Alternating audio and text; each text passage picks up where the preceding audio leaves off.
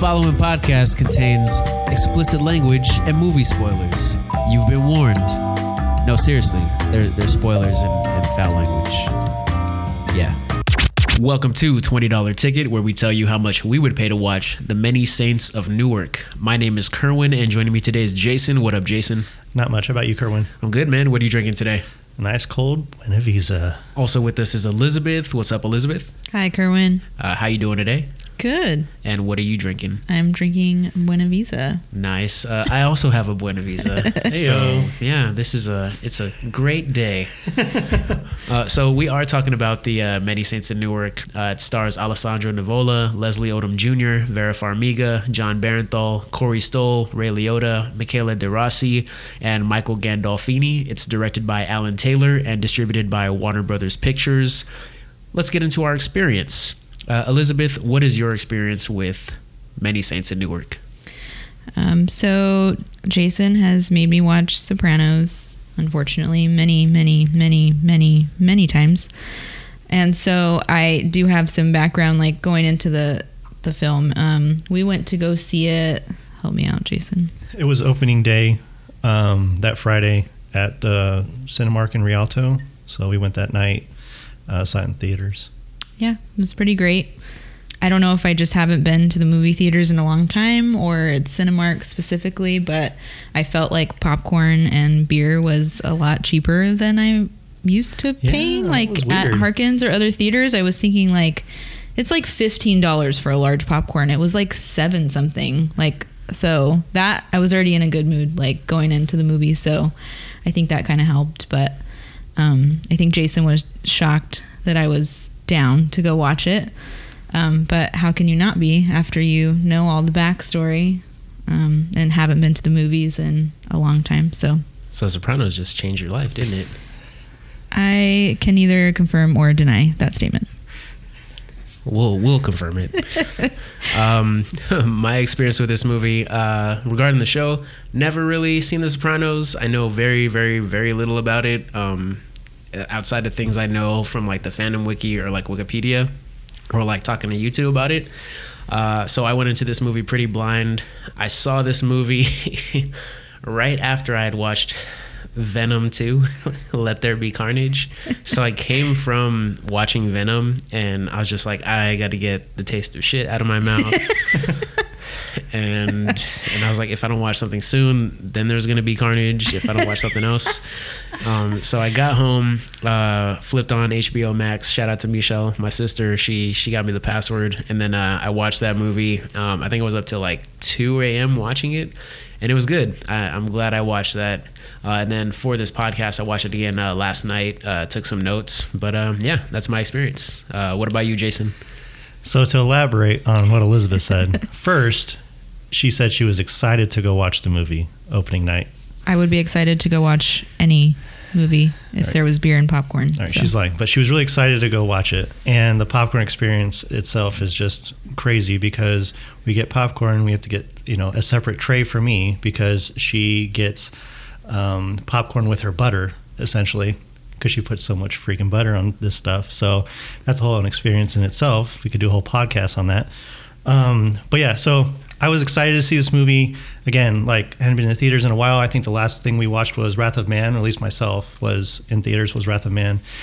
And uh, we went, and it was a great experience because I feel like a lot of the people that went to go watch it that night were fans of The Sopranos. So, um, you know, if there's an inside joke made or a reference to the show, people reacted positively. Like you could feel the energy of the crowd excited to see this because I feel like it's been rumored and talked about for so long. So I really liked that. I think another layer to that is we haven't experienced that in years. It feels like because of COVID. You know, like we you, you couldn't really go to the movies. You couldn't really have that experience. It's not the same as like sitting in your living room and paying twenty dollars to watch a new release. It's like you don't get that crowd energy. Yeah, because I feel like if we were to watch on HBO Max that night as opposed to going to the theater, like we would have been like, "Oh shit," and just kept watching. But like instead, you get like this whole crowd experience. So like, I don't know. I just, I thought it was like kind of special to go do that in the theater because we did know a lot of the backstory. At least I did. Elizabeth knew parts because she kind of probably checked out of every single episode 10, 15 minutes in. Um, but yeah, great experience. All right, cool. Before we get into behind the scenes, let me hit you with the financials. Uh, I've never done this before. I know. Yeah, it's my first time. Yeah. Uh, so the financials for uh, Many Saints in Newark. The budget was uh, fifty million dollars. Uh, as far as box office goes, uh, this movie opened in the U.S. on October first, twenty twenty one, and uh, it was also available uh, on HBO Max at the same time. Uh, but it did get released a week earlier in the UK and I believe Italy. Um, opening weekend, it made uh, about four point six million dollars in the U.S. and one point three million dollars internationally. Uh, its weekend of release, it came in at number four. The top ten that weekend was uh, number 10, uh, Titane, which made uh, $533,000. Uh, number 9 was The Jesus Music, which made uh, $533,000 as well.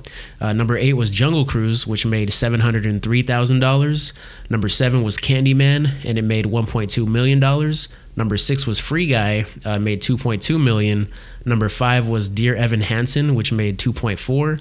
Uh, Many Saints, like we said before, uh, came in at number four and it made uh, 4.6 million. Number three was uh, Shang Chi, which made 6.1 million. Number two was uh, The Addams Family 2. I think there's an animated film that made uh, 17.3 million. And uh, number one that weekend was Venom, Let There Be Carnage, at 90 fucking million dollars. Wow. Yes. Yes. yeah.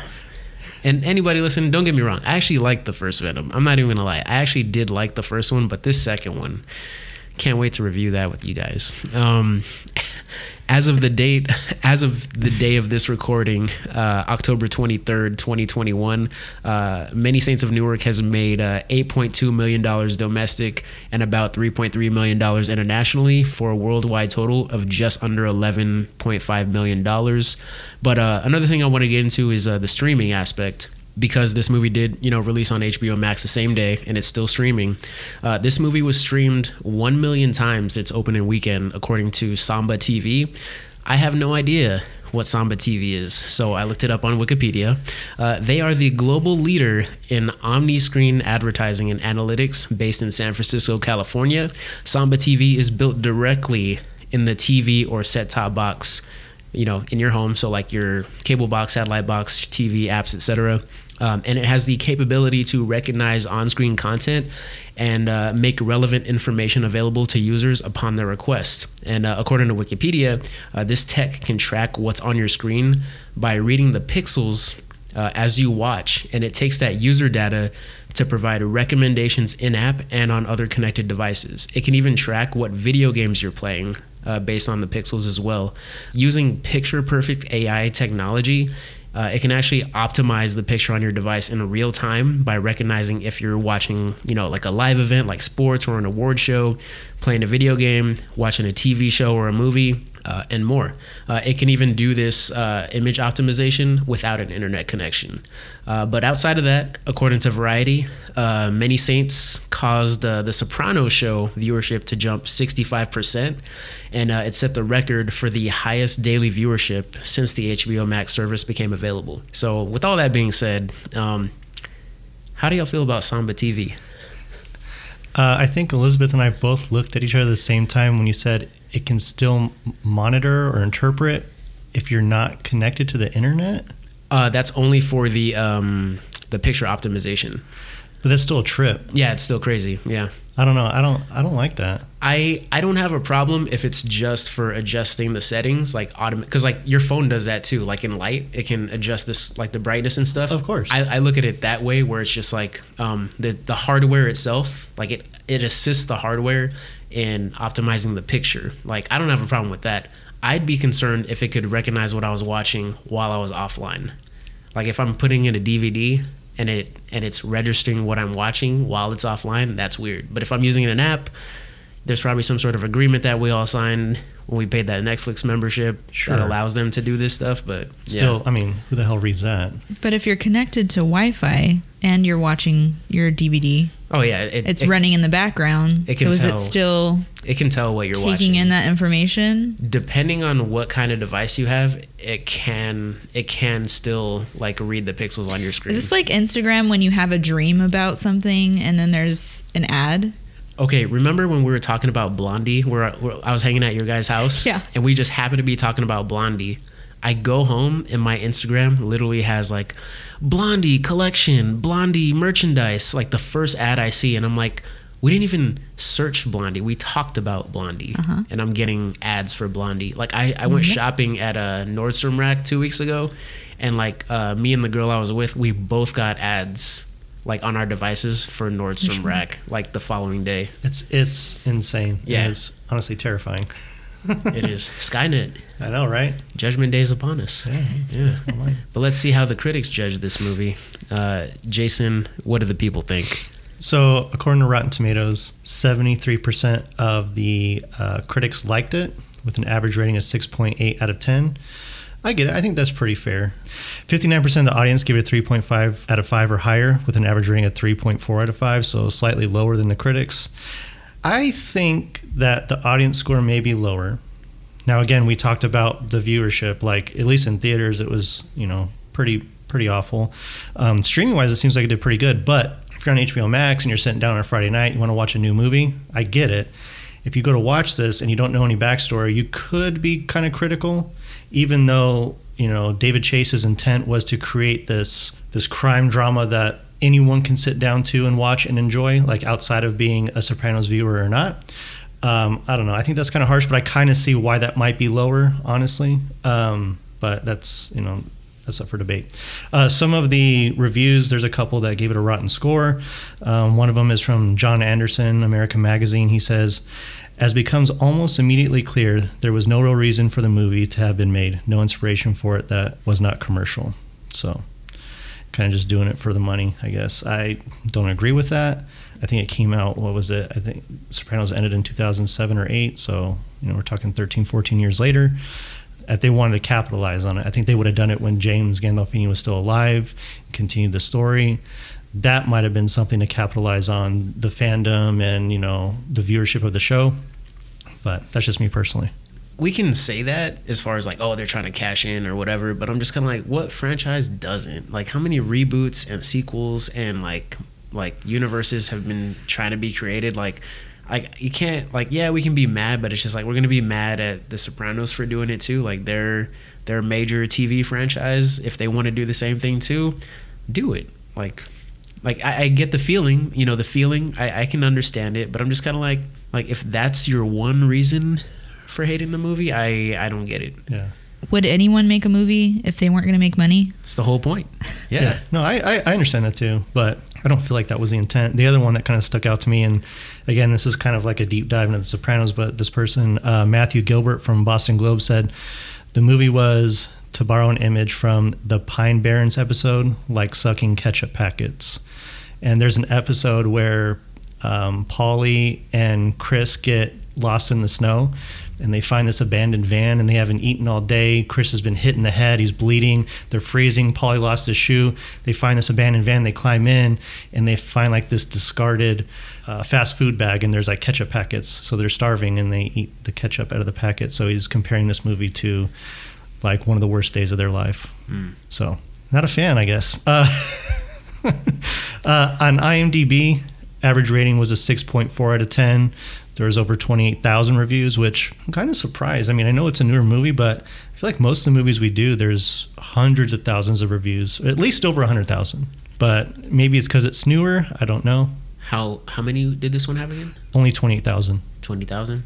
Yeah, so 28,909, that, that's it. So I, I think it's kind of low personally. Um, but like I said, it was 6.4 out of 10.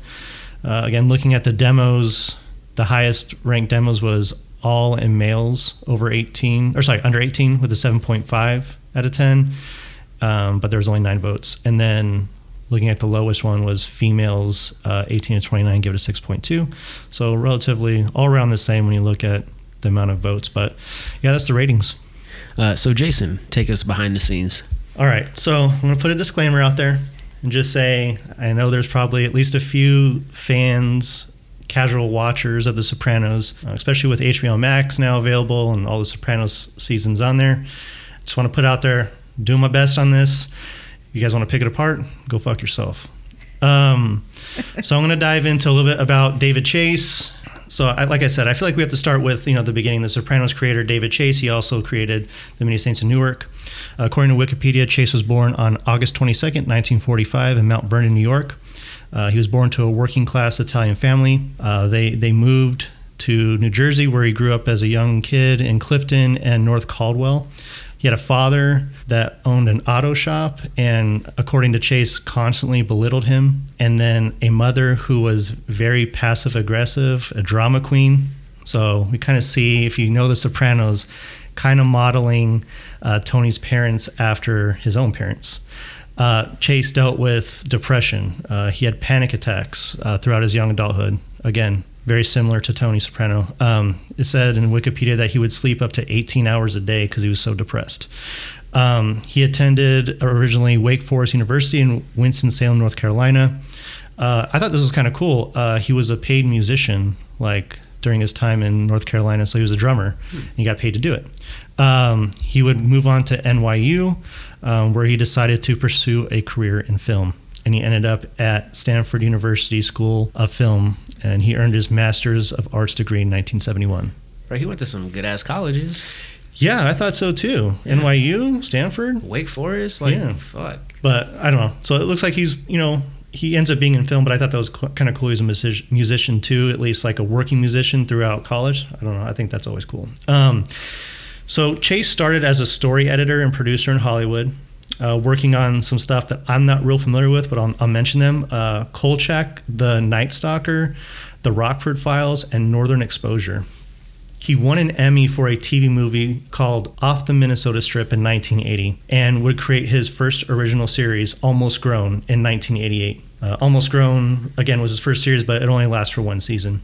Chase in Hollywood was relatively unknown um, until he started The Sopranos. His, his original thought was to create a feature film. He had a passion, although he does a lot of TV, he had a real passion for film. So he wanted to create a film about a mobster in therapy and about the mobster's his mother. So taking advice from his manager, um, Chase decided to turn the production into a television series and signed a production deal in 1995 with Brillstein-Grey and wrote the pilot episode. Um, Chase really dug, you know, organized crime and mobster movies.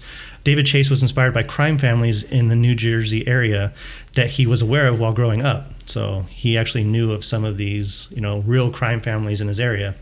Um, he was also inspired by some playwrights such as Arthur Miller, Tennessee Williams, and he really had an affinity for an Italian director, uh, Federico Fellini, for his cinematic style.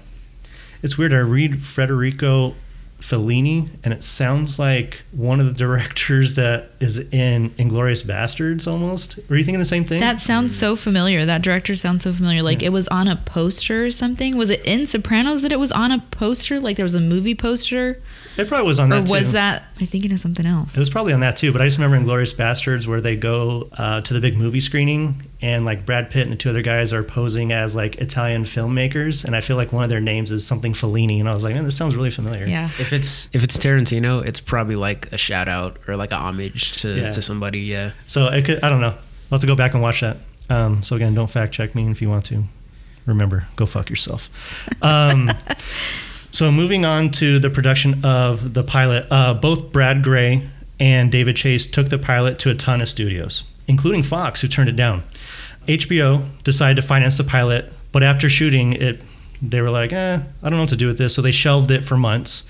And Chase, you know, became frustrated, you know, wanting to make his break from TV to film. You know, he took the advice of his management instead of doing a feature film he was like let's do a pilot a tv episode and he just he really wanted to do a film so david pitched shooting an additional 45 minutes and making it a feature film so the first episode of the sopranos is called the sopranos so they were going to take that first episode and extend it by another 45 minutes and just make it a full-length feature film um, but in 1997 hbo chose to produce the series and signed it to um, a total of a 13 episode deal so they had the one episode plus the 12 a total of 13 the Sopranos debuted on January 10th, 1999. David Chase was credited with directing 30 episodes, including the pilot and everyone's favorite, the finale. Um, he was the writer, the showrunner, and the creator for the entire series, though. So, although he only directed 30 episodes, he was like I said, writer, showrunner, and creator for the entire series. The show would go on to huge success, being revered as the best TV series of all time by Rolling Stone magazine and The Guardian. It went on to be uh, a six season show, being nominated for the Primetime Emmy Award for Outstanding Drama every year it was on. Jeez. Uh, it won in 2004 and 2007, making it the first cable network series to win the award. James Gandolfini, who played Tony Soprano, uh, and then Edie Falco, who played Carmela Soprano, were both nominated for uh, Emmys for Best Actor and Actress six times and won a total of three times combined. So, pretty good. Um, according to Hal Boedeker uh, in a Pop Matters uh, article in 2007, uh, he said that the series was, quote, widely influential for revealing that cable would accommodate complex series about dark characters. The Sopranos ushered in Six Feet Under, The Shield, Rescue Me, and Big Love. Breaking Bad creator Vince Gilligan said in 2013, shortly after Gandolfini's death, without Tony Soprano, there would be no Walter White. So, Kerwin, I don't think you've seen Breaking Bad. No. Yikes. Elizabeth, what do you think about that? So, do you think with no Tony, like I know we just watched The Sopranos recently. I thought you were asking her, what do you think about Kerwin not having seen Yeah, Breaking Bad? that's what I was thinking. That's a whole was- other I was- podcast. That's a whole other podcast. We don't have I was time ready. for that. I was ready to answer that question. No, no, no. That's a whole other podcast. But, but Elizabeth, I know we just watched Sopranos. You kind of checked in and out, but I watched it, you know, recently. Well, Uh, on the ninth time through the entire series, you tend to just stop. What do you think about that statement? Do you think without Tony, like thinking about when it took place, you know, late '90s to early 2000s, there would be no Walter White if there wasn't a Tony Soprano? I agree with that statement. Um, I'm not a huge TV or movie watcher, honestly. Um, so, and back like in 1999, I was nine. So I wasn't exactly probably going to be watching The Sopranos at that time, but I do see like thinking about it and thinking about the series that were on around that time and what the main characters look like. And it was very kind of like this cookie cutter sort of they were a family man or they were you know like friends. You think of all these series that were on around that time and it wasn't anything too outside of that box. So yeah that makes sense Yeah, Yeah. I think we had film outside of that box, but like as a TV series and especially like a cable TV series, which I think some actors at that time probably felt like, especially if they were film actors, maybe thought it was like the death of them if they went to TV. But doing this um, and then being on HBO, I think this put, you know, HBO always had like comedy specials and they had original programming, but I think this really put them on the map and like made it kind of cool to do this in a sense, maybe like started that trend. Yeah, because like you definitely saw like um like uh at least when I graduated from high school, like 2006, like after that, you definitely saw like a huge amount of more mature, more like uh deep dive type stories show up on like not just like um Cinemax or Starz or HBO, but you also saw like AMC had like a ton of shows. Like AMC was Breaking Bad. Mad Men, um, you had like all these Walking Dead. Walking Dead. Like you had all these like long format, serious character driven like drama, larger budget series that that started popping up like around the time then we were in college. And I think The Sopranos has like a lot to do with that. Yeah, no, I agree. And I think it's like, again, it's hard to say, like, if you've never seen The Sopranos or like Muggs, never seen past the first season of The Sopranos, like, if you can really agree with that Walter White statement. But again, I could talk about The Sopranos for multiple episodes of this podcast, but I won't. So we're going to switch over to you know the creation of the movie we're reviewing today, The Many Saints of Newark. So the idea for the movie dates back to when Chase was in high school. Um, he had this idea that he always wanted to make a movie about, where it's uh, four white men dodging the draft for the Vietnam War.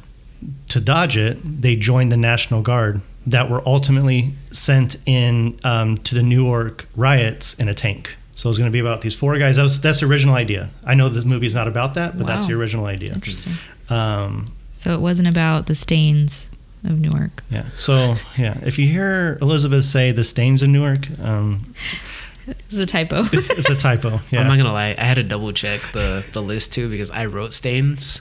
Because I thought I thought it was like oh things are gonna get bloody or whatever. So I I because apple is a bitch yeah apple apple has like the worst autocorrect i have i have an android keyboard on my iphone just to avoid stuff like that oh shit. yeah Should probably look into that. yeah Um, but yeah, so that original story plot never, you know, went to production. A film based on the Sopranos series was originally suggested by Oz series creator Tom Fontana. That's another show that was on HBO, right? Oz. Oz, The Wire, The Wire, too, yeah. I think I think those three shows is really what pushed a lot of TV. I agree. Yeah. Um, so the Oz series creator Tom Fontana, like he suggested um, making a movie based on the series The Sopranos. He actually suggested it while The Sopranos was still airing. His thought was it could deal with um, Tony's dad, Johnny Boy Soprano, and Junior uh, in the 30s and the 40s. Uh, the film was never made because Chase, you know, was just not interested in making it. I mean, he was still doing the actual series at the time.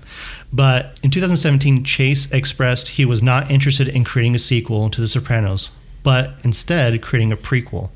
According to an Entertainment Weekly article, Chase says regarding the idea of a film continuing where The Sopranos left off, quote, I wouldn't want to see that happen. Like recasting question mark, people are getting older. You can't match people anymore.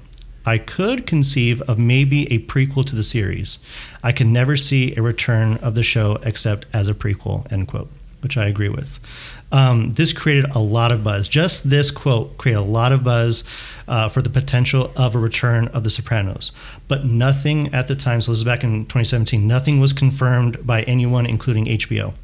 There would be no true continuation, especially after the death of James Gandolfini in 2013. Um, if you're unaware, uh, he died of a heart attack in Rome at the age of 51. So David Chase became interested in Newark and the riots that occurred in 1967 that related to uh, some of what Tony would reference to in the early episodes of The Sopranos. Uh, he wanted the main storylines to focus on the tensions between Italian and African Americans during the 67 riots. Chase would visit Newark frequently as a child, and he thought about what Tony's boyhood would have been like, and that really interested him. According to a Collider video on YouTube, director Alan Taylor said it was difficult to include all the storylines with different characters, so some were dropped in the editing room with Chase. So, again, if you guys have seen this movie, you can see that a lot of the movie revolves around the Newark riots, and there's you know multiple storylines going on around it. So, I'm going to just you know brief you on what happened in Newark um, in 1967. So, leading up to the riots, Newark experienced what is known as white flight. And I feel like a lot of cities around the country during, you know, the mid to late 60s experienced this. I know my mom's talked about Gary, Indiana, uh, and other places where this happened. Um, and it was due to the Servicemen's Readjustment Act of 1944, also known as the GI Bill, that allowed for education benefits as well as low mortgage interest rates, etc., that favored white people who served in World War II.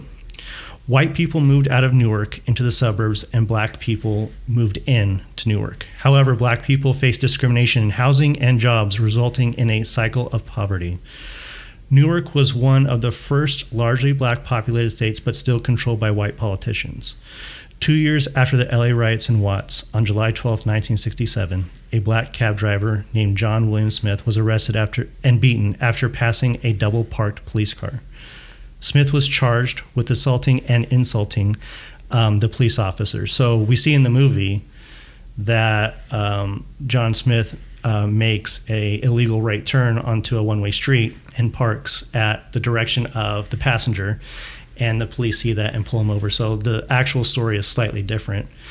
When he was taken to the police station, a nearby resident claimed to see Smith dragged into the precinct and beaten to death, and the rumor quickly spread. Another witness contacted the Congress of Racial Equality and the United Freedom Party, who, after seeing the injuries uh, Smith sustained, had him moved to Beth Israel Hospital. So he wasn't dead yet, but he was beaten very badly. So they moved him to the hospital. During the move, officers that were moving him were struck by stones. Looting occurred uh, because they thought that Smith was dead. But once the rumors were dispelled, things calmed for the night. There was a march organized for the next day, the 13th. 500 police officers were present. An unknown woman broke a window at the police precinct, and then looting began. Molotov cocktails were thrown, and officers were struck by bricks. On the 14th, state troopers and the New Jersey National Guard were brought in and were told to fire if necessary. A police officer named Detective Frederick Toto was killed by a sniper from a rooftop building. Officers opened fire on the building. 25 people were arrested. On July 15th, a woman named Rebecca Brown was wrongfully killed by gunfire in her second floor apartment. This led to further upset. According to a onlyinyourstate.com article, by the 17th, 24 civilians, a police officer, and a firefighter were dead. 567 civilians, 67 police officers, 55 firefighters, and 38 military personnel were injured, and 1,500 civilians were arrested, and property damage um, exceeded $10 million. During the riots, as industry left the city, so did the middle class, leaving a poorer population. So we could do a whole episode just about these riots because when you start looking into these, you look into the riots in Watts and you look into riots other places. So I think the movie did a good job portraying it. Um, and I think if they're going to make a movie in this time, in this area, um, that they have to address it. What do you guys think?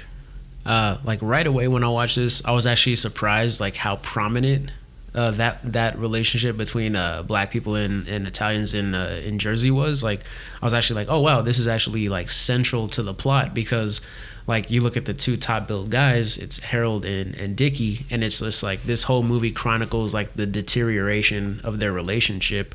And I'll get into this in my trash and treasure, but I was I was actually surprised because I was just like I didn't know there's black people in The Sopranos. I had no idea that like this character Harold was going to be featured so prominently throughout the movie, and that his relationship as well as um, racial tensions during the 60s was going to factor so much into this story. So like I, I actually appreciated that. I thought it was going to be something that might have been like uh, glossed over in this movie in favor of serving the characters which would have been fine if that's the, the aim they were going for.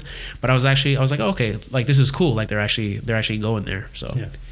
So that's a little bit about the newark riots. Um, again it's it's very integral to the plot in this movie but again going back to the sopranos you remember throughout some of the middle seasons where they're trying to, you know, build Newark up again. Um, they recognize that because of the riots that happened back in the 60s, like that Newark really hasn't recovered, as have some of the other cities that stuff like this had occurred during the time. So it kind of plays into The Sopranos as well. So getting back to the film, New Line Cinema purchased the rights to the film in March of 2018, with HBO Films having Chase, along with Lawrence Konner, writing the screenplay. Konner has worked on Superman 4, Star Trek 6, The Sorcerer's Apprentice, and Boardwalk Empire. Kerwin, why are you laughing? Just Superman 4. I'm sorry. I don't even I, I don't even know which one that is. That's the one with um, Richard Pryor, I think. Oh, really? I, th- I think that's it's either 3 or 4. I forget which one he's in, but yeah. yeah. I just thought it was interesting. I figured you would know. Um, according to Wikipedia, Chase had little concern about alienating audiences who had never seen The Sopranos um, which to me it seems like having the potential to be a real challenge because you're making this movie that's going to be widely released, and you want people that are just not not just Soprano fans. You want everyone to come see this and enjoy it. So I, I could see that being a challenge. Um, he wanted to make a crime drama that can be enjoyed on its own, but would also follow the Soprano storyline. Chase offered Alan Taylor the opportunity to direct the film in July of 2018. In addition to directing nine episodes of The Sopranos, Taylor has also directed Kerwin's favorite, Thor The Dark World, Terminator Genisys, Game of Thrones, Mad Men, and six episodes of Mugga's favorite, Sex in the City. According to Wikipedia, Taylor was given a lot more control on the film versus what he had on the episodes of The Sopranos he directed. Um, in a Hollywood Reporter article, Alan says, quote, Doing this in a way that would work for David's vision was a huge challenge, something I would lie awake at night thinking about, end quote. Taylor says, quote, this is the hardest job I've ever done, end quote. In a YouTube video by Hey You Guys with Chase, he says that I was slated to direct the film originally, but because of some illnesses in the family, I went with Taylor. So Chase was slated to direct this, but he talks about he had some illnesses. He didn't really get into what it was, but there was some stuff that happened. So he gave it to Taylor, which I think he did a good job with it. Mm-hmm. Um, so I'm going to move to some of the cast. So we got to start with Dickie Moltisanti, Alessandro Nivola. Uh, he plays Christopher Moltisanti's dad. Alessandro has been in Face Off. Do you remember him in Face Off? I recognized it immediately. I was almost sitting up in the theater seat, like, I know this guy. Is he one of Castor Troy's people? He's Castor Troy's brother, Pollux Troy. No, that's him. Mm-hmm. That's Bro. Pollux Troy. Yeah. It was funny too because Elizabeth and I were at my grandma's like a couple weeks ago. Face Off was on too, and I was like, my grandma was about to like turn it down or change. I was like, Grandma, what are you doing? You were leaving this on. uh, he was also in Jurassic Park three. He was the one I think trying to get the eggs, and he had the little bag. I, I, I can't I can place him, but I can't tell you exactly what he was doing. And he was also in time code. He had to audition for the part, and he didn't hear back for a month. Um, according to a New York Times article, he told his agents to call Chase and ask if they had decided, and if they didn't go with him that day, Nivola was out. He's like, told his agents to call him. He said, if they're not going with me today, if they don't make a decision today, I'm done. Don't even consider me. Four hours later, he got the call that he got the role. Chase told Alessandro to not feel handcuffed to anything said about his character in the series. So, again, you don't see Dickie Moltisanti in Moltisanti in the series at all, except for I believe a photograph. You just hear about stories about him. But yeah, that's a little bit about Dickie. Um, to get into the Tony Soprano character played by Michael Gandolfini, um, obviously we know that this is James Gandolfini's son, which I think is the coolest thing. He was actually in the 2018 version of Ocean's 8, a movie called Down the Shore, and 10 episodes of The Deuce on HBO. If you guys don't know what The Deuce is, do you know what The Deuce is? Yeah, I drop one every day. Yeah, um, you can drop it on this show because uh, we tried to watch this based on a suggestion from our friends, Elizabeth and I, we, or at least I tried to watch it. And within the first episode, and James Franco's in it, has a good cast. Within the first episode, I saw a lot of male nudity. and it's supposed to take place, I believe, in the 60s and 70s about like prostitution and pimps and all this stuff. And I was like, James Franco's in this. I was like, I'll give it a shot. It's like, I think there's three seasons of it. But yeah, he was in 10 episodes of that. I couldn't tell you because I didn't make it past the first. Only 45 minutes still deep into I it. I don't think we finished that first episode No. because it was. I was so not prepared for the Amount of penises on the screen. vulgar scenes and i was like i don't e- i can't even focus on what the plot is right now because i'm so like i'm so upset like what am i even watching If you guys have never seen it, just watch the first episode. It's long as fuck. It's a movie itself, but watch it and then leave a review on this Instagram post. That of will- what you think of the Deuce? that will tell you everything you need to know We should do an extra credit where we make people watch the first episode and then talk about it after. we got to do that. yeah Yeah, it's interesting. Um, so Michael Gandolfini had to audition for the part. From what I was reading, uh, both Taylor and Chase were a little unsure. But as Michael was leaving, he said, "quote Thank you for letting me say hello and goodbye to my dad again." And this sold them on giving him the part. It's still, I, I'm sure a lot of people know this. I think this is the craziest thing, but Michael had never seen an episode of The Sopranos until he began preparing for this role. Michael said in a Jake's Takes interview, he had never experienced Tony Soprano as a kid while his dad was filming. James had a studio in his New York apartment that was like behind a fake bookcase door. So Gandolfini would go open the door and kind of go back there and rehearse his lines. It was soundproof uh, behind this bookcase. So like Michael really never got to see the, the Tony Soprano character that his dad played. He said when he went to the set while he was a kid to visit his dad, uh, he was James. He was not Tony. He would just be eating and laughing. Like he never saw that Tony Soprano side.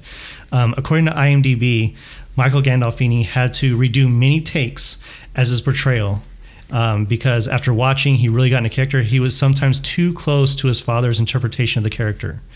And Chase and Taylor's vision was Tony as a kid, like not in this life yet. So I think after watching, you know, all the Sopranos and getting to that, like he kind of like felt that from his dad and was getting into it. And, Like they had to tell him to back off, go back to like being more naive and playing this as a child and growing into this character. So that was kind of cool. Like total switch, like not really knowing him and then like being like too much like him. that was pretty Yeah. cool. Um, we also have to talk about Leslie Odom Jr., who plays Harold McBrayer. Um, he was not in the series, so this is a new character that they're introducing. He's known for his role in Hamilton. Uh, I believe it was the 2020 version released on Disney Plus. Uh, he was on Murder on the Orient Express and in the movie Harriet. He is an Emmy-nominated actor and an R&B singer. New character to the Sopranos universe, like I said. Uh, he said in an NME.com article that he did not know he was auditioning for the film. He was only sent notes at first from Chase and Taylor, but no script. He wasn't considered for the first round of auditions, but Chase and Taylor kept sending him notes and told him to audition again. He recalled them being very tight-lipped about the project. Odom said, quote, I could have been auditioning for the Garfield movie. If these scenes are from the Garfield movie, you're in good shape. End quote. literally said that. What? Like literally no idea what he was doing. And I think maybe he was unfamiliar with the Sopranos, but again, his character is not in the Sopranos. So like, how would you really know? I get it. And it's just notes. It's just like lines or little excerpts, like not a whole script. So he had no idea what he was doing. I just think that was hilarious that he thinks the Sorry. lines were for the Garfield movie. They're in good shape. Clarify who this is because I'm still confused. This is um, this is Harold McBrayer. Um, he is so like in the very beginning of the movie, Dickie and him partner up. They're chasing that kid through the through the field. Um, do you remember when the kid's running away and he runs into the military office, the army Oh, office to enlist? okay, uh-huh. The guy that comes in with the shotgun. Oh, okay. um, the Guma hooks up with Harold. Okay. Yeah. Okay. Okay. Okay. I was like, is You- this in the grand scheme of things? I don't know names. yeah, I'm- he's like he's like the co-star. He's like the star of the movie. Oh, I, I'm not. You could line up 50 actors, and I could maybe give you 10 of their names. Yeah. We're not talking about Benjamin Button. We're talking about Okay, Many well. Saints. Okay. We gotta do one of you know how those things where they're just like, Grandma, who who's this actor or athlete? And then she has to like name them and then like you get the weirdest names. I think we gotta do that. We gotta name up like fifth we gotta line up like fifty actors. I think we like all take bets too. Like how Yeah. many is Elizabeth? Like we have like an over under. Yeah, it would be a disaster. We have to do that. Yeah. We have to. I think I would win. I think I would because I would know that it's zero. Um, so the next person we got to talk about is um, Corey Stoll, who plays Corrado Jr. Soprano, who was originally played by Dominic Chianese um, in The Sopranos. Uh, so Corey Stoll, House of Cards. He was in Bourne Legacy, Salt, The Number 23. Pretty extensive resume. I loved him in House of Cards. I think he did a great job. Yeah. Um, on an Insider.com article, uh, he talks about rewatching all of The Sopranos to get into character. He would also shout, Your sister's cunt, to help get into the role. In an Inverse.com article, Stoll said he didn't want. Do you see it? Like I just blew right past that? Uh, in an Inverse.com article, Stoll said he didn't want to reach out to Dominic because he didn't want to bother him. He's done his job. It was his job to fill in the blanks with the backstory. So, like, he wanted to reach out to Dominic Chianese, but he's like, you know what? I already have all the footage I need, all the backstory. It's my job to carry this on. So, I think personally, he probably did the best portrayal of a character from the series. I think he freaking nailed This it. White stripe, stripe, This is the guy. With, top hair. The bald dude. no, you're talking about Sil. You're talking no, the bald guy with the Oh. glasses, Jude. Junior. Jude. No, they call him. Okay, so if you watch Sopranos, you will notice that they many times say Jude. But Jason says they're saying June, which like makes no sense at all. But anyway, so yeah, apparently Junior I'm making giant air quotes as I'm saying that. Um, yes, he did he did an amazing job. I think they were all great though. I just call him Yellow Jacket. Glasses. Big there you glasses. go, yellow jacket too. Um, but it is June. I don't know how you understand that June is short for junior, but that's a whole other Who, episode. who calls anybody June I don't know. as a short for junior? I've like literally never heard that. Well, now you have. Uh, Jon Bernthal plays Johnny Boy Soprano, Tony's dad.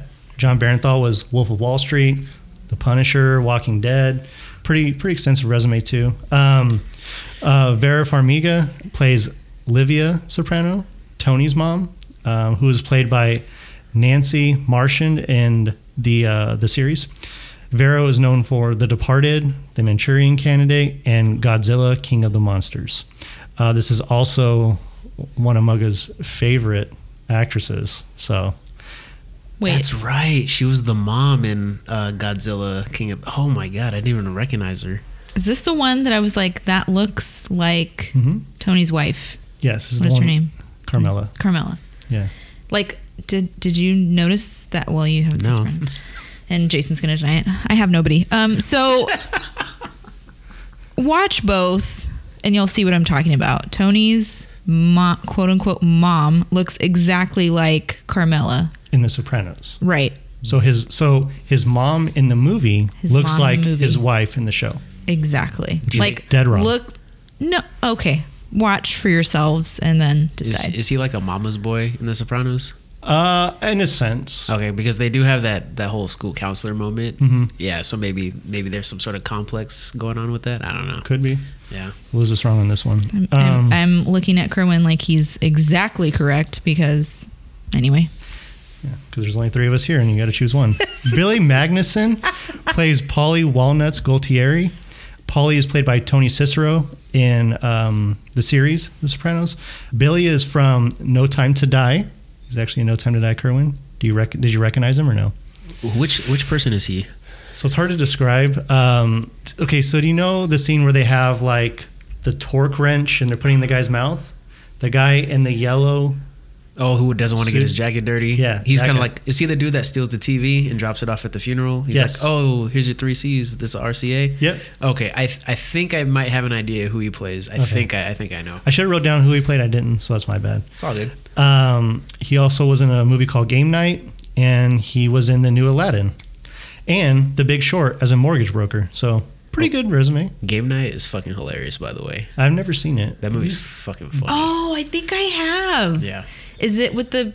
No, maybe I'm thinking. Um, there, there's one movie like it. It's where they play tag, and that has Jeremy Renner and a bunch of people. But Game Night, I believe it's the dude from Arrested Development. I forget his name. Um, it's the guy from Arrested Development. But like that movie is fucking hilarious. Okay, we'll have Yeah. to watch it. I know who you're talking about. Uh, so to prepare for the role, Billy spent a day with Tony Sirico to get a better idea of Paulie too. So I thought that was kind of cool. Um, Ray Liotta, he plays Hollywood Dick and Sally Moltisanti, Dickie's dad and uncle, obviously. Uh, we know Ray from you know Goodfellas, Smoking Aces. He was also in Observe and Report. We'll get into Trash and Treasure about him, but I just got to say, I just I, I did not like Hollywood Diggy, but I liked him playing Sally in the prison. I just that's just my thoughts, but we'll get into that. Um, and then rounding it out, I just want to point out um, John Magaro. He plays Silvio Dante. Um, he was in The Big Short, The Finest Hours, and The Box. So he was the one with the toupee. Okay. So that's Sil, the guy that runs the Bada Yes. Bing in The Sopranos. But I just think this is such a cool fact. The original play- person in The Sopranos that played Sil was Steven Van Zandt. And Steven Van Zandt, he was actually the leader of the E Street Band. So Bruce Springsteen, and the E Street Band. So Bruce and Stephen were were actually like a team together before like Bruce Springsteen was really known, and Sil went on to create like his E Street Band. I just think it's so cool that he's like an actual musician outside of this whole Sopranos universe. Like he has this whole other fame outside of it. So I thought it was cool. Um, you guys are looking at me like I'm crazy. No, no, that's cool info.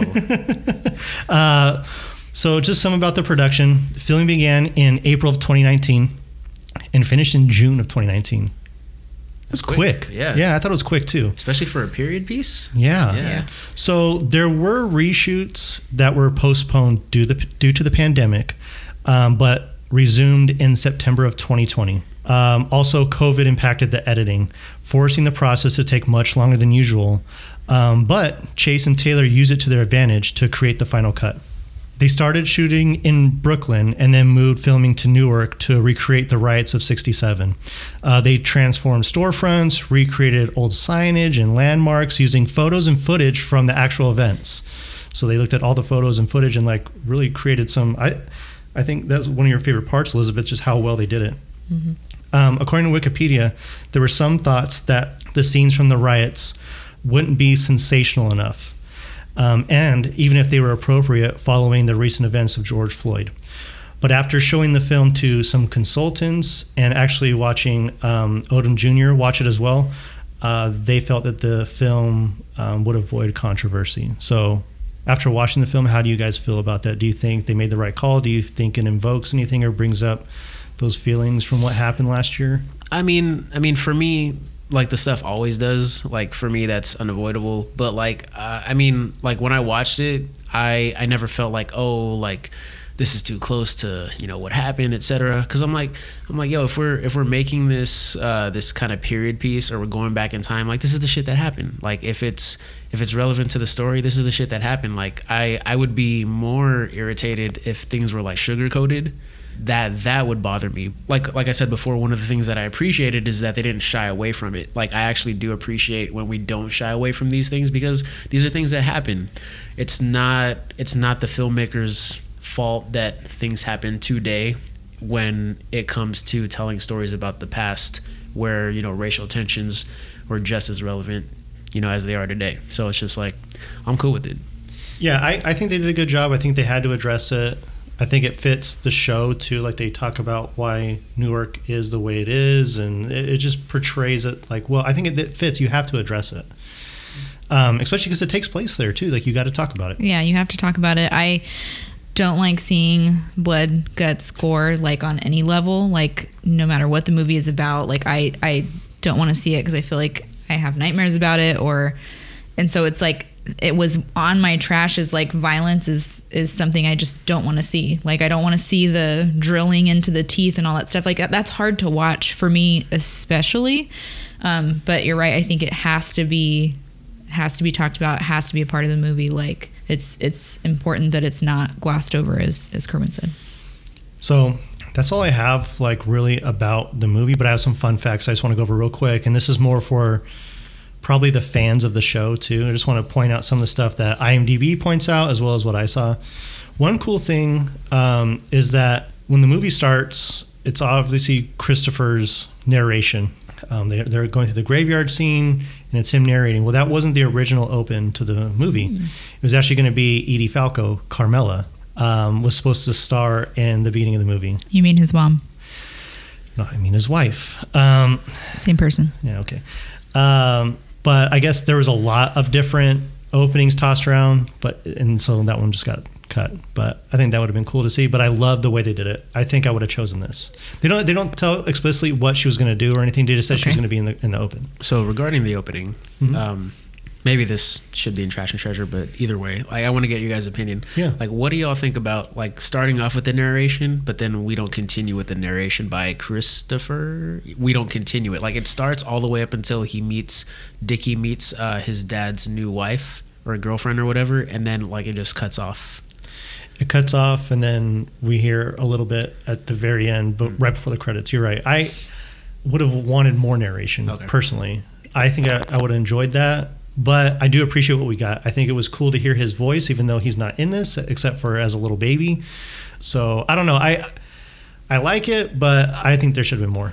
I think there's a way to kind of weave that in to the movie. Like, doesn't I think it gets weird when it's overdone, where it's like you're hearing his voice through every single scene. Like, it didn't need to be that, but maybe just like there's parts where he could have clarified something or said like, and then this happened. You know, like little parts where it's kind of connecting it to that end piece where he's talking because it just seems you're right. Now that i didn't even realize that until you said it that it's so segmented. Like he's talking at the very beginning and then he's talking at the very end but there's nothing in between. Yeah and there's that one scene where i think it could have been pivotal is when they switch from the 60s to the 70s hmm. and they show tony like as a young probably elementary school kid and then right. now we're showing him in high school. And it's like all we get is we see Dickie like kind of standing off in the distance, looking into the street in the neighborhood, and then old Tony comes up behind, and you're like, oh, okay, obviously time has gone on.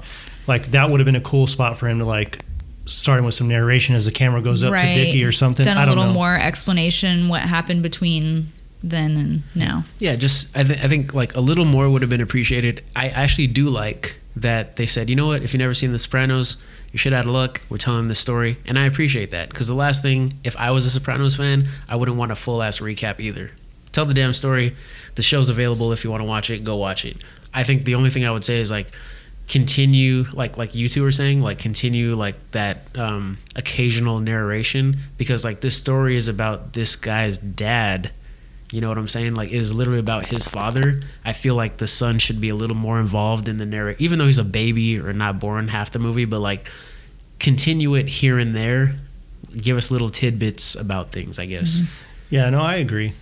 Again, we could pick this apart too. I just, I, I think at the end of the day, if I had to choose him not in it or in it, like his voice, I would choose for him to have him in it and at least say that beginning part and say, hey, because it's pretty pivotal throughout the series. Like, and that's a big event that happens, and you see, you know, Tony kind of mentoring and developing Chris as we kind of wanted to see Dickie do that to Tony. Um, we got saw a little bit of it. We didn't see a lot of it, but um, again, we're getting into trash and treasure. But I agree with what you're saying. Again, we have to talk about some of the fun things that relate to The Sopranos. One of them was when Junior Soprano or Jude, according to Elizabeth, uh, says uh, Tony doesn't have the makings of a varsity athlete. Um, this is mentioned multiple times throughout the series, and he says that at the dinner table after Johnny Boy comes home from prison, and it's just like again one of those theater experiences. Like everyone's like, "Oh my god!" Like what just happened? Like because it's a very like not cringeworthy, but you kind of like, oh my gosh, it reminds you of like all the shit that Junior gave Tony about that. Um, there's another relation where Dickie tells um, Sal, um, his uncle, that his wife is having trouble getting pregnant. Um, throughout the series, there's this notion that Adriana, Christopher Moltisanti's uh, fiance, would have trouble getting pregnant too because it's something that happened in her past. So just as Dickie and his wife are having trouble, so did Chris and Adriana. So there's like that kind of correlation. This is getting to Trash and Treasure, but I'm just going to read this right now. I don't want to talk about it until Trash and Treasure. Frank Lucas as as the Dope King, played by Denzel Washington in American Gangster. Uh, we see him in this movie. I, I think that was kind of cool. I was not expecting that. Um, I was also not expecting him to wear a black and white chinchilla coat um, after watching American Gangster. Now, me, I don't know a lot about Frank Lucas, but I really did enjoy American Gangster, so I thought that was odd. Um, but again, if you remember American Gangster, that that coat is what kind of led to his family's eventual downfall. So mm-hmm. I thought that was interesting that they chose that moment in time with that specific outfit to wear. I just thought that was weird. Mm-hmm again, we see where Tony is waiting in the ice cream shop for Dickie to come. So in that scene where Tony's going to like try to talk to Dickie at the the warehouse, and Sil comes down and says, "Hey, he's not here." They turn off the lights, whatever.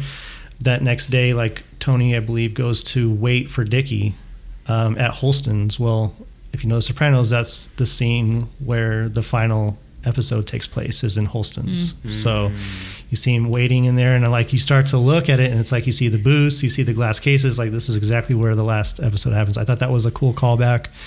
We see, you know, that Junior, and this is a spoiler alert. Again, all of this has been spoilers, but Junior ultimately had Dickie killed.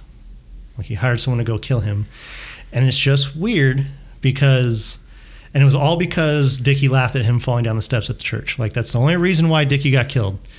Um, but you think about the first season, and we were just watching it before we got here, The Sopranos, where Junior's trying to get Tony killed, and Junior wants to be this person in power. Like he wants to be the head of the family, but he's, in my opinion, slightly incompetent. Like he's not capable of running this family. So I think Junior although Dickie laughed at him, he also saw Dickie rising. Like when Johnny Boy comes out and says, "Dude, why you fucking shit up?" Like Dickie's dad died and he's handling business. Like I get out and you're bitching about A, B, and C. He's like Dickie's handling business. Like you need to step up, and you can just see like small little looks that Junior gives. And You could just tell like he's putting it together. Dickie's gonna be the next boss. He's like, no, I'm in line, especially if my brother goes back to jail. It's just because that was also a big question in the show. And I, I, I'm sorry for going into depth about this, but I think this is a big deal because there's an episode dedicated to where Chris is kind of pissed off with Tony. So what Tony does is he drives by this restaurant, and in the restaurant is a retirement party for a police officer. And Tony tells Chris, "Hey, that's the guy that killed your dad." Mm. So the guy's retiring from the police force. It's like his celebration party. So Chris is like, "What the fuck?" Like really? And he's like, "Yeah." Like like Tony gives his bullshit story about like how they're you know connected and whatever. And so Chris goes and kills this guy, like in his house. It's never really discussed after that. You never really know if it really was or wasn't. Was Tony just like trying to get Chris on his side? And it's kind of like his olive branch saying, hey, like, I know you're pissed, but at least I showed you who killed your dad and you can get revenge finally. But now we know that it was Junior all along. So I thought that was like kind of closing the loop on that. And the last thing I'll say about any kind of fun facts was um, this is where the movie, like, I noticed this the first time I watched it, and I know they got it wrong was um, there's an episode called Soprano Home Movies, and um, it's later, it's the last season, and they tell this story about when Tony's dad, Johnny Boy Soprano, shoots a gun through um, Livia's beehive, her hairdo, and in the story in The Sopranos, it's soprano, it's junior soprano and his guma, his girlfriend, in the car, but in the movie we see it's Dickie and his wife in the car. Mm-hmm. So that's like one glaring thing that it's like, like it's explicitly said the last season of Sopranos who was in the car. I don't know why they chose to go this way. Again, Dickie's the star of the movie, maybe that's why. But it's a very specific story, like shooting a gun in the car while they're driving home through his wife's hairdo, like almost blowing her goddamn dome off. And it's like, why do you pick? There's only four people. Like, why do you choose someone else? Why? Why do you do that? I just I didn't like that. But to each their own, and it's supposed to be enjoyable for everyone that's not even a fan. So who gives a shit? Um, but yeah, that's that's the behind the scenes. Sound a little You okay? bitter, Jason. Are you all right? Do you sure you like The Sopranos? Are you sure you like this show? I do, but I don't like when they fuck shit up like that. Okay. I really don't. Like, it's it's a small detail that should be known. It's like one from the most recent season. You don't say, you know, dad's friend. You just say you say someone specific. You say Junior. My uncle's in the car. So you say June. Yeah, Jude. You say Junior's in the car. So like, why do you put Dickie? I'm just saying Well, maybe if it's so easy. what's his name directed it, And you we, chased it. we yeah, wouldn't. maybe. we wouldn't be here right now. No, I feel you. Hey, I'm the same way about Star Wars. Just like, oh, it's like, oh, me and Anakin were like best friends, and then they're bitching at each other Yeah. all through Attack of the Clones. I'm just kind of like, eh, like, yeah, I get you. Yeah, it- it's just I, I get why they did I get why they did it because Dickie's the star I understand but it's like like the like Stoll playing Junior nails it so I'm like why are we not putting him in the scene to fit like I would bet 80% of Sopranos fans notice that so that's all I'm gonna say and that's behind the scenes All right, thank you, Jason. Uh, now let's move on to uh, trash and treasure. Elizabeth, what is your trash and treasure with uh, the many stains of Newark? what Saints. oh Saints. Saints. Gotta get one of those in there Yeah. Jude. it's Jude Stains. oh Oh. Jujude stains. Okay. Um, so my trash, I think I talked about this a little bit already. Uh, I talked about violence. So I I don't like any movie that includes violence. Maybe that's very um, childish of me. yeah as long as you recognize it But I I don't like horror movies. I don't like blood and guts. I it freaks me out, weirds me out. I have nightmares. I can't handle it. Um, so it's a trash, but it's also I understand why it needed to be included. I get that it's accurate. I'm glad that they included it because it's accurate. Um, but the violence is hard to watch. Um, watching Little Dicky kill Big Dicky is that? Am I saying that right, or is it Big Little? Okay, I don't know. Um, watching little it's little dicky right why do i feel so uncomfortable saying that wait I, I don't think they call him Little Dickie what do they call him Dickie. Dickie. Dickie. It's little dicky and big dicky. There's No, two of them No, it's, It's- Hollywood Dick and Little okay Dick. so i was doing this to be an asshole. So little dicky and big dicky as i was saying.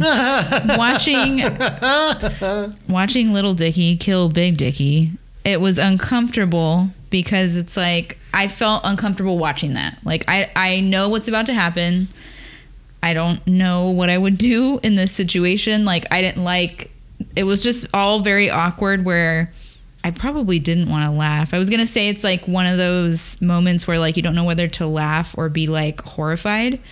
But when he's like trying to close the garage door and it like hits the trunk and you're Oh, just yeah. like, like you, you feel that panic, I guess. Um, so that was a trash for me because it was just so odd there was a point in the restaurant i think they're with their gumas and somebody makes a comment about like somebody using vulgar language Yeah, Paulie says. like there's ladies here don't use this vulgar language and i just was like so so we're not allowed to say vulgar language around them but we're allowed to cheat on them and have side bitches and don't let them make their own decisions and beat the fuck out of them like i'm confused like we're not allowed to say bad words but we're allowed to do all this other stuff It's uh, was it called? On stage, off stage. yeah. Yeah. it, it it's bizarre. I'm like that's I mean, I'm sure that that's accurate for the time, right? Like I'm sure that that was actually happening. Yeah, probably in that life, in that time, or in that life, that maybe that's what happened. In that life, but I also think in that time maybe, it was more but it's like behind closed doors, like Kerwin's saying. It's behind closed doors. sure, of course. And again, it's accurate, but it's I don't like seeing it because it's annoying. Mm-hmm. Um, Baby Dick kills Josephina even though he has a wife. Sorry, I keep saying Baby Dick. It's so freaking now we're else. downgrading him from Little Dicky to Baby Dick. Oh, sorry. That's what my notes say. I don't know what to do. Um, so he's killing Josephina, Josephina, how, whatever. Um, even though he has a wife, so he's upset with her for sleeping with another dude, even though he's married. Like I, it just the I, I get it. Just logically, doesn't make any sense to me. Um, I have this in my treasure, but I think I meant it for trash or just a, a commentary. So I put, if he'll do it for you, he'll do it to you. So he's killing the dad, Big Dicky, because of the way that his dad is treating Josephina. And then he turns around and kills her. Like I think that's very like symbolic in a way of like you think you can take somebody and like change them or like didn't she have to know that that that's how he died? Do you think that she knew that? Uh, Josephina. Yeah. Or you think she wasn't she thought it was like an act of God or something?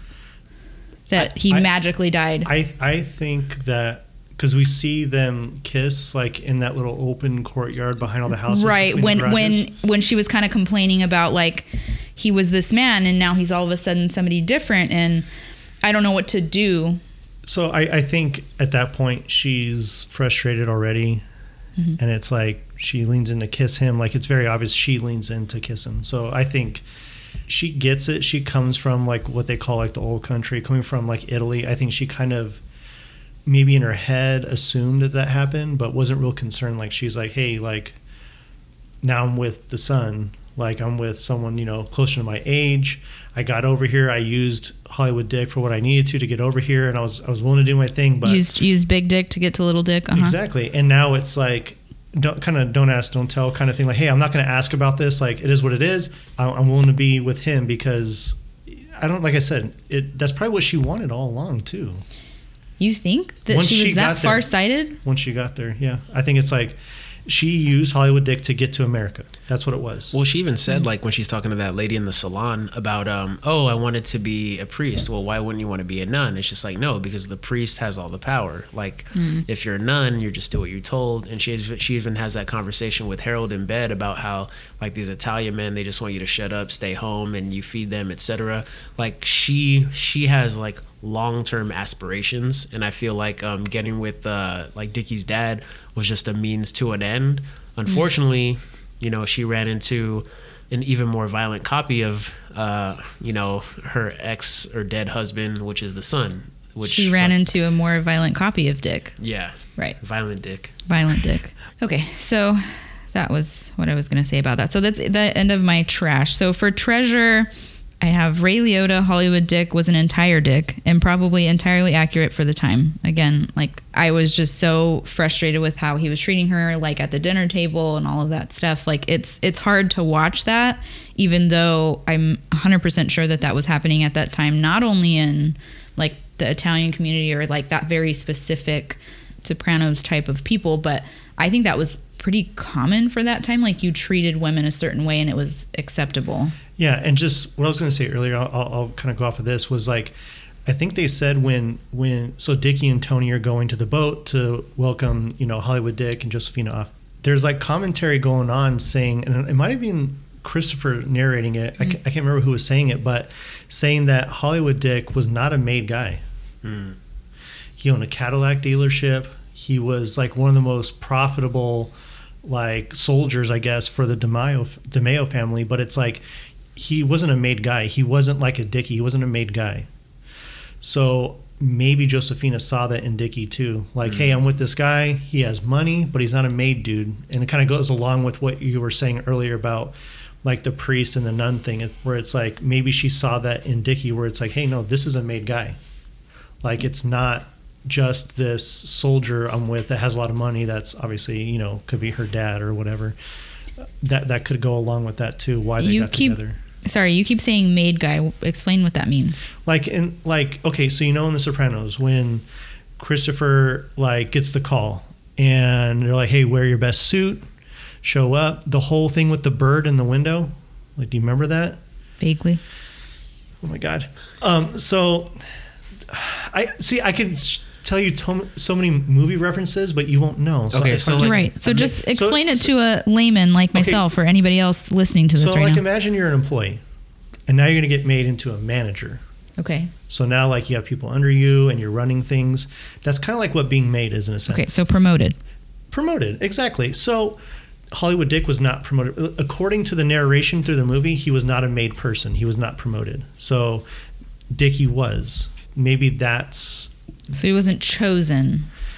whatever um, descriptor you want to use. Yeah. Okay, but made like made means Okay, so like a made man, because I remember like in a lot of movies, it's just like you're never like whenever you kill somebody, it's just like oh my god, you shot a made man, like you made like you shot a made guy. It's just like there are consequences involved in that. Like if you kill like a foot soldier or something, you know they're collateral. But if you kill like a made man or something, like usually like they're gonna send you over there and you're you're fucked.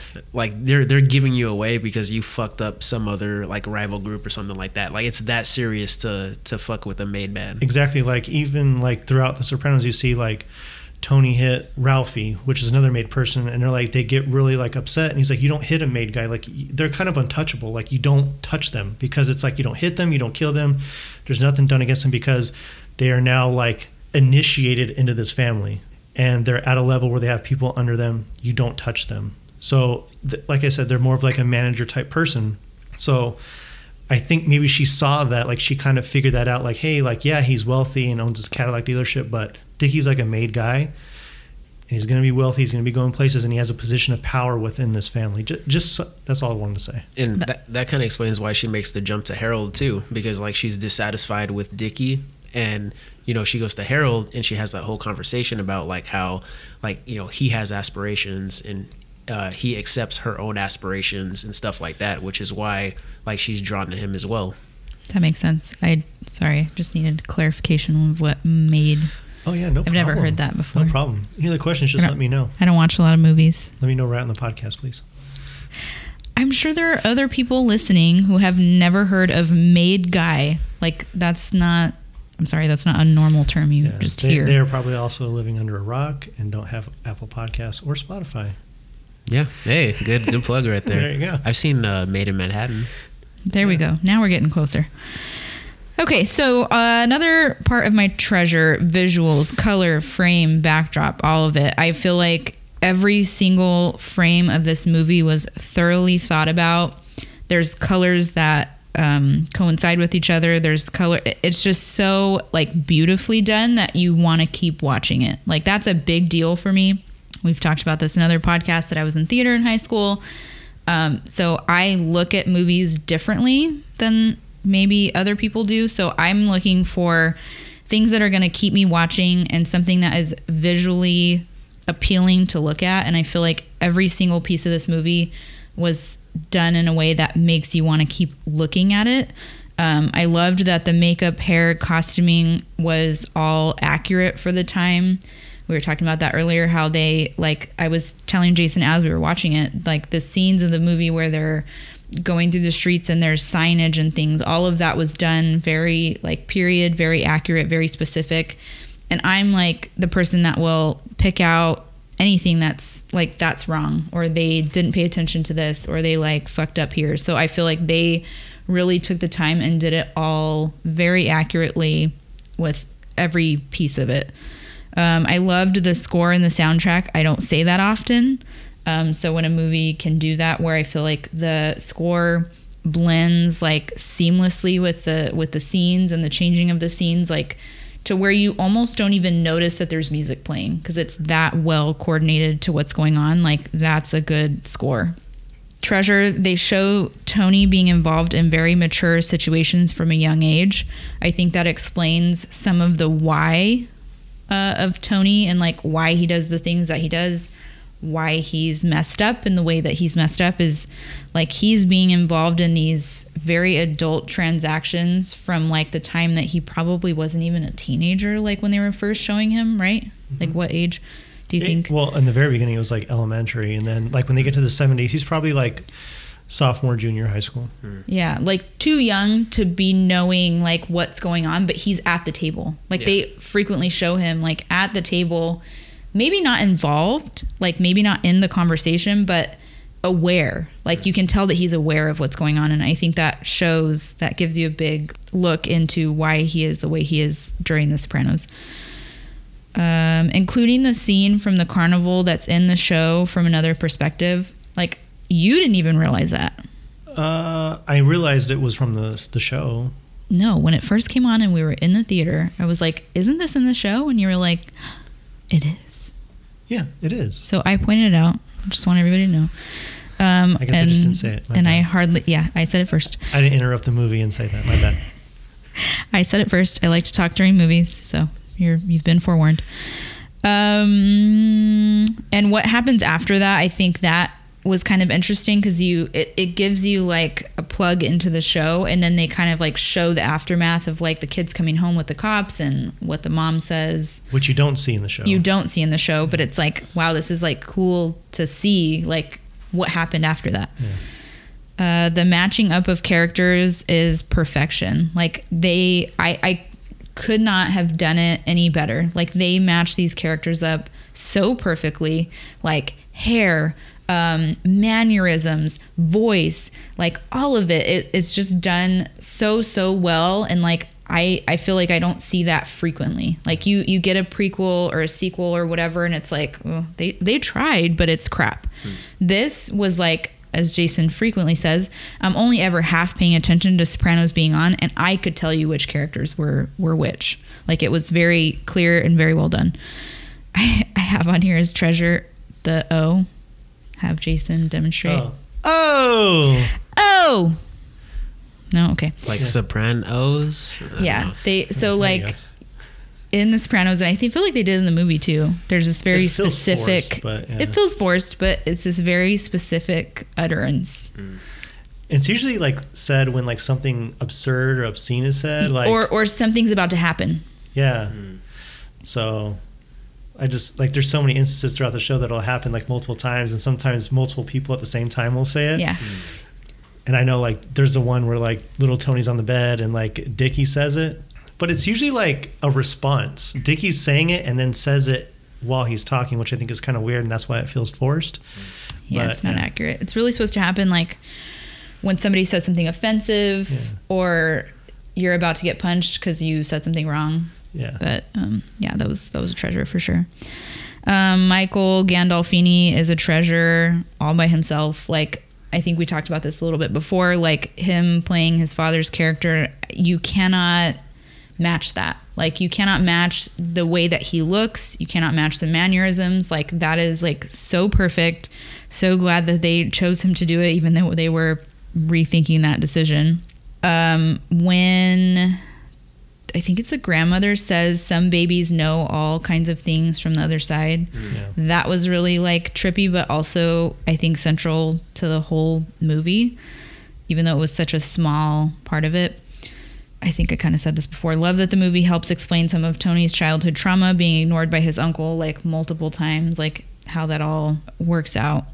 So that is all my treasure. Hopefully, I didn't take them all. And your treasure is The Sopranos. Maybe. Okay. Um, my trash and treasure. Um, I gotta agree with you, Elizabeth. Like the acting, the cinematography, the overall production value of the movie is great. Um, you went into all of that. So, um, but uh, like you also said, uh, casting um, Michael Gandolfini as his dad. I think, like, like seeing it, I can't believe they even thought of any other options. So like I, and then just hearing about like the audition and like the last thing he said that like got him the role like i i really appreciated that. Warms my heart a little bit yeah. Uh and then uh i love um like the production value as far as like how well they place you in the 60s not just with uh the visuals and the style and all that but like with the uh, the backdrop of that particular period in american history you know, we talked about this in behind the scenes, but I love that, uh, you know, the, the civil rights movement factors into it, the the Newark riots factors into it. Um, I I love that this movie played or that played a much bigger part in this movie than I was expecting. I was surprised by that, and I was and you know I really appreciated that. Um, I like that this movie. Um, well, uh, well, let me say this. Um, I kind of wish this movie could pick what it specifically wanted to be about because I feel like um, all the advertising is like who made Tony Soprano, who made Tony Soprano, and like you know we talked about this before uh, we started reviewing, but it's like this movie's not really about that.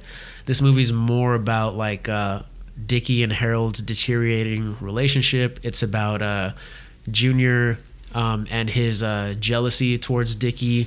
Um, it it's about like Dickie's failing relationships with everybody around him. That's that's really what this movie is about. So I don't know if I can agree with the advertising. I feel like this movie is all about Dickie and how um, as he uh, I guess rises, like more and more people seem to drift away from him, whether by choice or by suggestions from others. Like even Sally, his uh, his uncle, tells him to stay away from Tony, so he has to push himself away from Tony. Mm-hmm. Um, so yeah, I just I just felt like um, maybe those are the many saints. Who knows? The people that are drifting away from Dickie. Maybe maybe that's what what this is. But um, yeah, I, I kind of wish the movie was more about the relationship between uh, you know kid kid Tony and uh, and Dickie, But I did I do like what we got uh, at the end of it. I do like um, what we got overall, and then um, I do like that this movie kind of feels like it it's left open ended.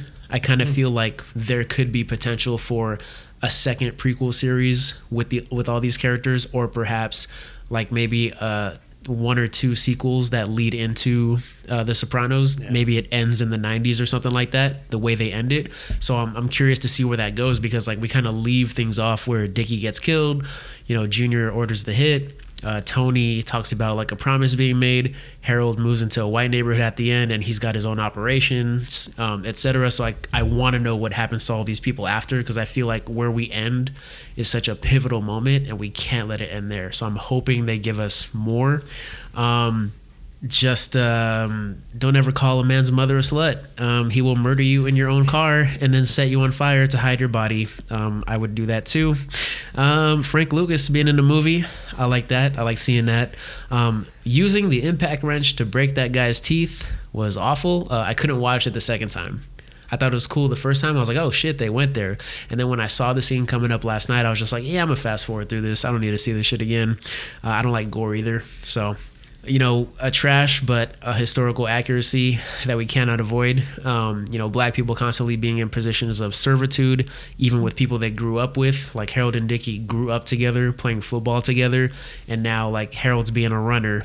You know, even going so far as to kill, you know, another black person at a federal recruiting station, putting his life at risk for this other dude that treats him as no more than you know his servant you know what i'm saying and he even mentions that you know had overall been a white kid he'd still be on the run they say like oh the detective died so like they threw the case away but he says like if overall was a white kid and i shot him at a federal you know recruiting station I, I'd still be running for my life. I couldn't even show my face in the state anymore. Um, you know, blaming black people for the death of Dickie's father, stealing the TV, and then saying they could blame the Harlem Globetrotters. Shit like that still happens. Johnny coming back from prison and being more mad about black people in his neighborhood than actually being concerned about his four year absence from his family. Uh, that's pretty absurd. Um, the fact that Dickie says, you know, colored men don't have the head for making money uh, when Giuseppina is in bed with, uh, what's her name? Giuseppina, I think. Yeah. Yeah, is in bed with Harold. And it's just like that shows you kind of like the true nature of their relationship because you would think from the outside looking in, they're friends. But when you notice the subtleties of their relationship, like Dickie probably sees this guy as no more than like a good boy you know, as a as a fucking employee, like even Harold's girl like calls him. He's just like, yeah, you're just like the Italian's house nigga. Like that's who you are.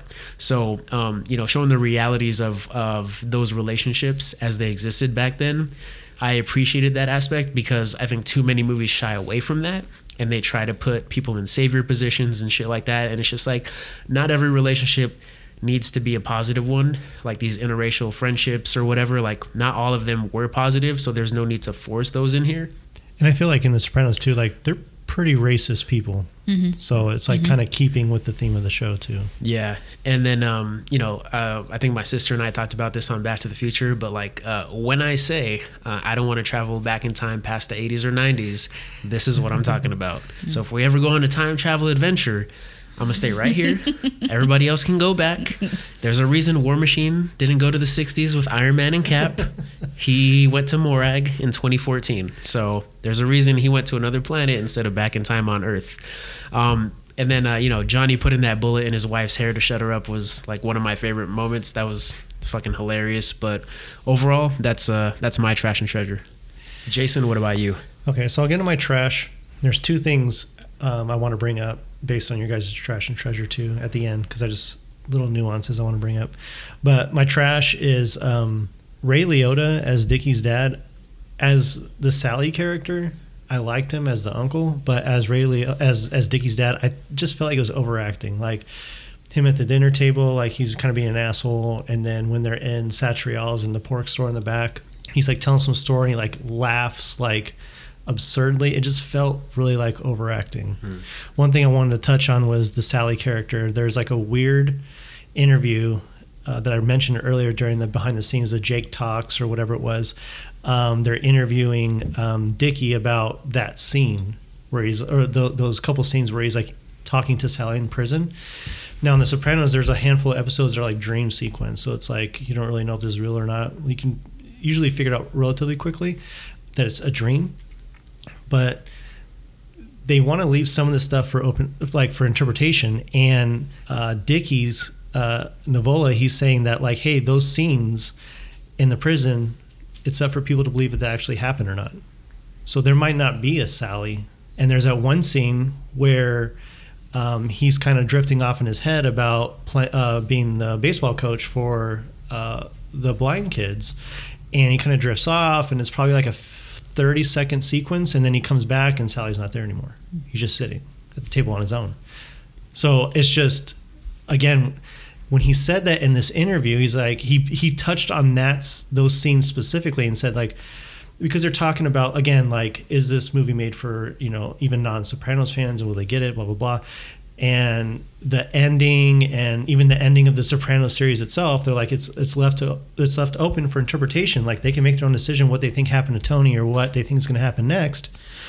And that's and he's like well this is another thing that's kind of left open. Like we know there's dream sequences and now you see this so i, I thought that was kind of cool. I wouldn't mind if those were dream sequences because there's a lot to indicate that like he's talking to like his conscience and it's probably taking the form of his dad because Yeah. there's a lot of advice being given and you f- get the feeling that like his uncle knows everything that he's done. Yeah, is Yeah. this like all-knowing character like like is specifically asking about Josephina out of nowhere and it's like, "Oh, she died." Oh, how sad. What happened? Like Yeah, it's it's weird, and now like I want to go back and watch those scenes again, mm. and it, it probably is meant to be that. It's kind of mhm. cool. It's kind of cool. I thought. Because it's just like nobody comes to visit you ever. Nobody, and it's just hmm. like, well, I need you to talk to some guys here. Well, I don't really talk to anybody here, and it's just like all I want is music, and that's it. Like this person who has no clear communication with the outside world, anything at all. Like I, I could believe that this is just some like dream sequence. Yeah. and then like Tony's so about the music in the movie as well as in the show, so kind of makes sense. Um, another trash is Tony's mom smoking right next to the baby stroller um, after uh, Janice gets christened or whatever, or not christened, um, com- confirmed or whatever she gets done. Uh, they have like a huge party in the backyard. And you just see Olivia smoking right next to the baby stroller, like damn near ashing her cigarette over the stroller. Uh, I was like, that's pretty bad. Um, I think the fire looked fake uh, when they burned Dickie's dad. I just thought it looked like shit until like the camera backed up. And then the Frank Lucas, I don't know. I liked American Gangster a lot, and I think Denzel did a great job. I just wasn't feeling it uh, with this actor. So I appreciate them putting him in. I didn't like that he was wearing the chinchilla coat. I didn't like that either. Um, so maybe it was towards the end of like everything with him, but I just did not like that. Like I said, just the way the actor came off and he was wearing that coat, it just didn't rub me the right way. But that's all my trash. My treasure, the opening with, like I said, you know, Chris Moltisanti narrating. I thought that was so cool and unexpected to me. When Ray Liotta is like fucking Josephina, uh, and it's loud as fuck, and Dickie can hear it in the next room. I just thought that was hilarious. She's Uh, getting that Hollywood dick. she, she definitely is. Uh, that big dick. Uh, I think Jon Bernthal playing Tony's dad was a great choice. Junior. Uh, I think Sil, Big Pussy, Paulie. I think they all did a great job. Hold on. What did you just say? Big so Pussy. say what now? Big Pussy. I think that I was I was trying to research that a couple weeks ago, so I was kind of curious, and I think it's, it comes from like being like a burglar, or they call it like a cat burglar, and if you're really good at it, like it was a common name. It wasn't just his name. So that, that's what I read. So people just name their kid Pussy. No, they don't. Oh, but they just give him a Well, nickname. I thought it was like a common name. Yeah. Yeah. Is it like Pussy Galore from 007? It's just like actually, it's just like that. Nice. Um, Treasure when Dickie kills his dad, unlike you, Elizabeth, smashing his head into the steering wheel. I thought was amazing. Um, because That was a treasure for you. yeah, because I was annoyed with Ray Liotta, so I was like, please. And then we got to see him as Sally. So at least he was better as Sally. I think the reference to the bird flying into the garage, meaning someone's going to die, again tying back to The Sopranos. I like that. I think they did a good job having little Tony act like AJ from The Sopranos, getting kicked out of school, having excuses, all the football stuff. I think that was like kind of a cool parallel. Um, I think um, Tony's mom in the movie, I think Livia, she did a great job.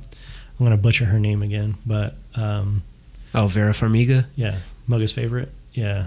Um, when Junior said Tony doesn't have the makings of a varsity athlete, like we said in the theater, it was amazing to watch that and just the reaction from people. Again, the beehive shooting scene was cool to see, but even though it was wrong, I think it was hilarious when Sil's toupee comes off, like when it when they're doing the the scene in the garage, you know, blowing that guy's teeth out, mm. and then like he gets up and then Sil shoots him, but his toupee comes off and it's just hanging up. Like I never knew Sil had a toupee during the show, so I thought that was kind of cool. And then um, last thing was uh, Dickie not answering the door when Tony went there. I think it was kind of cool. It was like kind of leaving it open, saying like Tony might be able to live a different life. But then the last thing I wanted to point out was another kind of weird thing that I watched in the many interviews I watched was there's a scene um, when Dickie's dead and he's in the funeral home and Junior walks up and he's standing there and he's kind of like in a daze, right? Hands at his side, and then Pussy comes up and like taps him and he's like, "Hey, Junior, are you good?" He's like, "Oh yeah, yeah, I'm good, I'm good." And then you know, young Tony walks up, and then we see that you know Dickie raises his finger, with the pinky, and then they pinky promise again. Again, I feel like that's Junior getting the shaft again. Like Junior's kind of waiting there Mm. to like be the head of the family and he's like kind of waiting like not waiting for that to happen you know what i mean but it's like waiting to feel something like hey it's my time or something like that and then tony walks up and then that's when like he comes up and does it's like kind of like a weird thing showing like a precursor to the sopranos like saying like hey yeah junior you might be older you might be my uncle but like they kind of call him like Mr. Magoo with the fucking glasses and shit. It's like you're kind of like this off kiltered kind of person that can't run this family like Tony's destined to do this. Yeah. I thought that was like a kind of a cool scene when you watch it, like Junior not getting that and then Tony walking up behind him and he gets that. I thought it was cool. You're probably more accurate, but I looked at it as like I kind of am promising to like take care of your son. He takes Like care of him. literally alright. take care of him. Like, uh, I mean, that's well, I guess he chokes him to death. take care of him before he takes care of him. Yeah. I didn't see it that way at all. I Mm, kind of see it like kind of handing it off to him, but it, it could be that too. And it also seems like it's like, no, no, no. Like what you just saw, like I'm also going to take over and be a part of this life. Like I'm not going to do something else, go play football or whatever. So that's my trash and treasure. All right, so that was it for Trash and Treasure. Uh, let's move on to ticket prices. Uh, Elizabeth, how much are you paying to watch The Many Saints of Newark? I think I'm going to say at least 15. I was like teetering between 15 and 20. So we watched it a second time at home and I was still like drawn into it, which I don't feel often, especially like the second time watching something or the third or the ninth in the case of the Soprano series. Um, I'm not drawn into it in that same way. But when it's that good, like when the cinematography is that good, or the storyline is that good, or it's that intriguing to watch, and I like, I have the choice of being on my phone and like half watching it or actually watching it, and I keep getting drawn into it. It's a good movie. It's it's fifteen dollars for me. I'm I'm stuck between a 10 and a 15. I think I mean even even without like having much knowledge of the Sopranos, like I was really intrigued by this movie. I was drawn in. Um I think it's really good and I really really really hope we get like a sequel of some sort or a series or whatever. But I think I think for this movie I'm gonna go like a low 15 for this movie. I think even not being like a huge fan, like I still got I still pulled a lot out of it and I appreciated like everything that was going on in it. So yeah, 15 for me. Okay, and then for me, I'm going to go 15 as well. I think the biggest reason I'm going to go 15 is because we didn't see a lot of interaction between Tony and Dickie, and that's what I was really hoping to see. We saw why maybe Tony acts a certain way. Uh, we saw the mannerisms that Dickie had um, that we see in The Sopranos that Tony kind of um, conveys, but at the same time, I, we didn't get to see the interaction I was hoping for. Um, but I really liked the movie. I really liked all the nuance stuff, the, the tiebacks to the to the series. So I'm gonna go solid 15. All right, cool. So uh, we're paying 15. Yeah, Yeah. yeah, that's pretty easy. I'm not good at math. Yeah. But Hey, today, I, you today I am. Today I am. that one. Yeah, yeah. Um, but would Tom Cruise nail uh, any role he'd take in this movie? Ah, that's tough. Yeah, who would he be? I don't know. That I don't know who I'd replace. He can't be like Jon Bernthal, like. Tony's dad. He can't be. He could be. Damn, that's that is hard, man. Like, Yeah, that's what she said. Yeah. he could be uh, the dude at the uh, the recruiting station. Uh, Oh. the army guy. Yeah. Yeah. he could be that guy. I guess. I don't know. He could be little baby Chris. he could narrate the movie. he could be young Tony, the Yeah, he could be- elementary school. Exactly. He could be young Tony. Tony. All right. He could be uh, Dickie's girlfriend or whatever her name is. Like, Giuseppina. yeah, That's what I was gonna say. yeah. He could be the gun that Johnny fires into the wife's hair. Oh Jesus. I don't know. Okay. Could he be Jude? No, he could not. Why not? Because that dude nails it, man. You guys are fucking Jude. He does. He Jude. does. Jude Law in another movie, or Oh, he does Jude. nail it. Um, right? But I think uh, anybody else got anything else they want to say? I think we're good, man. All right. So, uh, in the words of Tom Cruise, oh, Like it. That's it for this episode of $20 Ticket. Be sure to check us out on Instagram, Facebook, and Twitter at $20 Ticket. That's $20 Ticket for more content. Follow us on Spotify, subscribe on Apple Podcasts, and if you've got the time, leave us a review. If you have any questions, comments, or suggestions, send them to $20ticket at gmail.com. That's $20 Ticket at gmail.com. Thank you for listening. Uh, before we get into the behind, I hate bamboo shoots. That should taste like feet.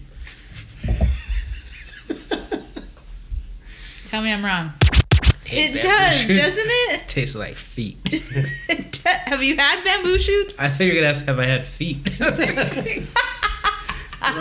kind of Well, it's the same thing. It's the same thing. So, because like I look at Scarlett Johansson, she lost I a look lot at her of too. money. What? I look at her too. Okay, okay, being sure. but I'm